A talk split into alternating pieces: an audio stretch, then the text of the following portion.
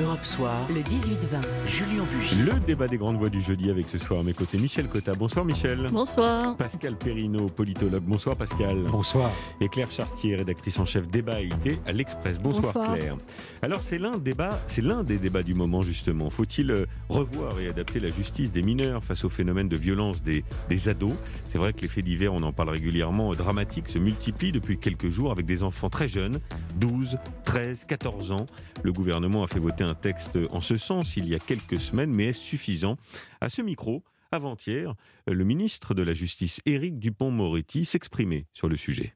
La réponse, c'est d'abord étendre le groupement local de traitement de la délinquance qui, à Paris intramuros, a permis de réduire le phénomène de bande du double au simple en quelques années. Et je veux enfin rappeler que le Code de justice pénale des mineurs va permettre de régler une partie du problème. Parce que le Code de justice pénale des mineurs, c'est une justice qui va se rendre dans la rapidité.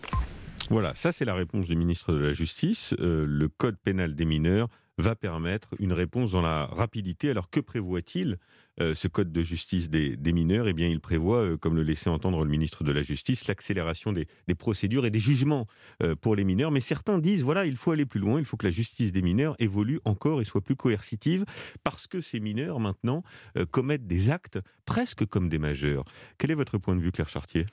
Alors d'abord, il n'est pas du tout établi qu'il y a un rajeunissement en fait de la délinquance. Euh, le phénomène des bandes que vous évoquez, les affrontements entre bandes, euh, c'est pas nouveau d'après les, les spécialistes hein, qui suivent ces, euh, ces phénomènes-là, euh, de trouver des adolescents de 13 ans, 14 ans. Ce qui est plus manifeste, c'est que en fait, ça se prolonge Hmm. parce qu'en fait, une fois que cette étape-là elle est franchie, euh, ces jeunes-là continuent dans la Mhm. délinquance de- du narcotrafic. En Mais il y a quand même de- un élément nouveau, c'est les réseaux sociaux qui exacerbent le phénomène Absolument. de harcèlement à l'école, Oui. qui favorisent aussi ce, ce harcèlement. Et puis surtout parle se retrouvent. Enfin, Et puis vous évoquiez le phénomène des bandes, c'est vrai, c'est pas nouveau, mais quand même il y a une forme de rajeunissement et puis de d'ultra-violence. C'est-à-dire qu'avant il n'y avait pas l'utilisation systématique de couteaux, par exemple, chez les gamins. Oui, en fait, Maintenant, ce qui se passe, et- même dans les chiffres, encore une fois, je pense qu'il faut euh, faire attention, même si les chiffres, c'est pas la- la- le cœur du problème, mais euh, c'est qu'il y a, euh, du point de vue de la délinquance des mineurs, ça n'augmente pas. En revanche, ce qui augmente, c'est effectivement les actes de, de- de grande violence. Mmh, Donc là, mmh. y il y, a une question qualitative.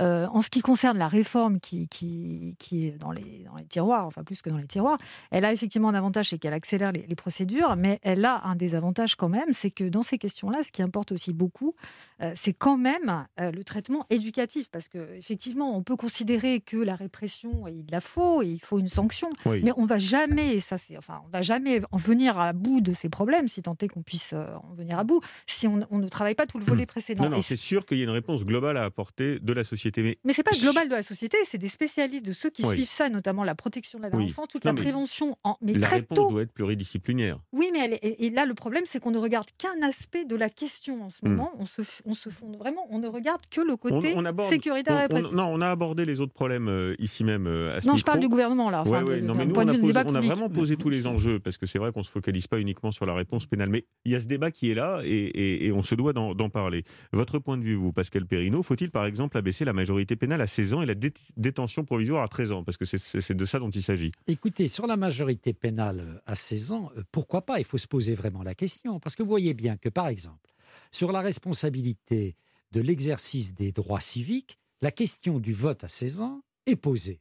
Et on dit, au fond, euh, après être passé en 1974 de 21 à 18 ans, l'heure est peut-être venue, comme nos amis autrichiens, par exemple, Hmm. euh, de passer la majorité euh, civique euh, à 16 ans.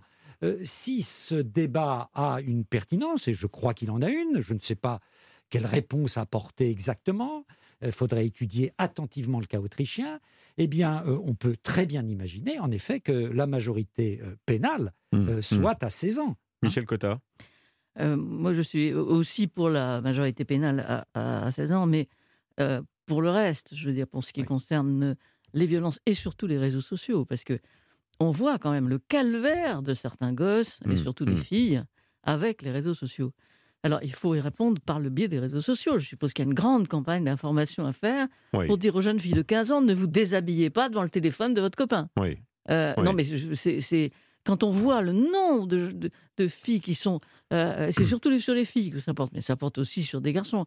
Alors ça, pour le coup, sur les réseaux sociaux, il faut, il me semble, engagé une vaste campagne d'information sur les réseaux sociaux. Ça, c'est pour la sensibilisation, mais euh, sur la réponse pénale, pardon de reposer la question, Oui. vous êtes favorable, vous, euh, à l'abaissement de la majorité Oui, euh, je suis favorable à à 16 ans? l'abaissement à Pourquoi? 16 ans. euh, Pourquoi? parce que euh, la vie a tourné, euh, les jeunes à 16 ans sont plus adultes, parce que la majorité sexuelle aussi est abaissée, parce que voilà, parce qu'on sent bien qu'autour de nous, euh, on, on traite les, les gosses de 16 ans Hmm. comme si c'était des, des ad- des adolescents et presque des hommes. On les traite pas différemment des gens de 18 ans. Oui. Une question de mœurs. À partir de 16 ans, on a l'impression que vraiment la personnalité est à peu près formée. En tout cas, c'est vrai que c'est un sujet euh, qui n'est pas nouveau, Claire Chartier, vous avez raison de le dire, mais qui s'invite dans le débat public et qui va forcer le gouvernement à apporter une réponse politique, comme Oui.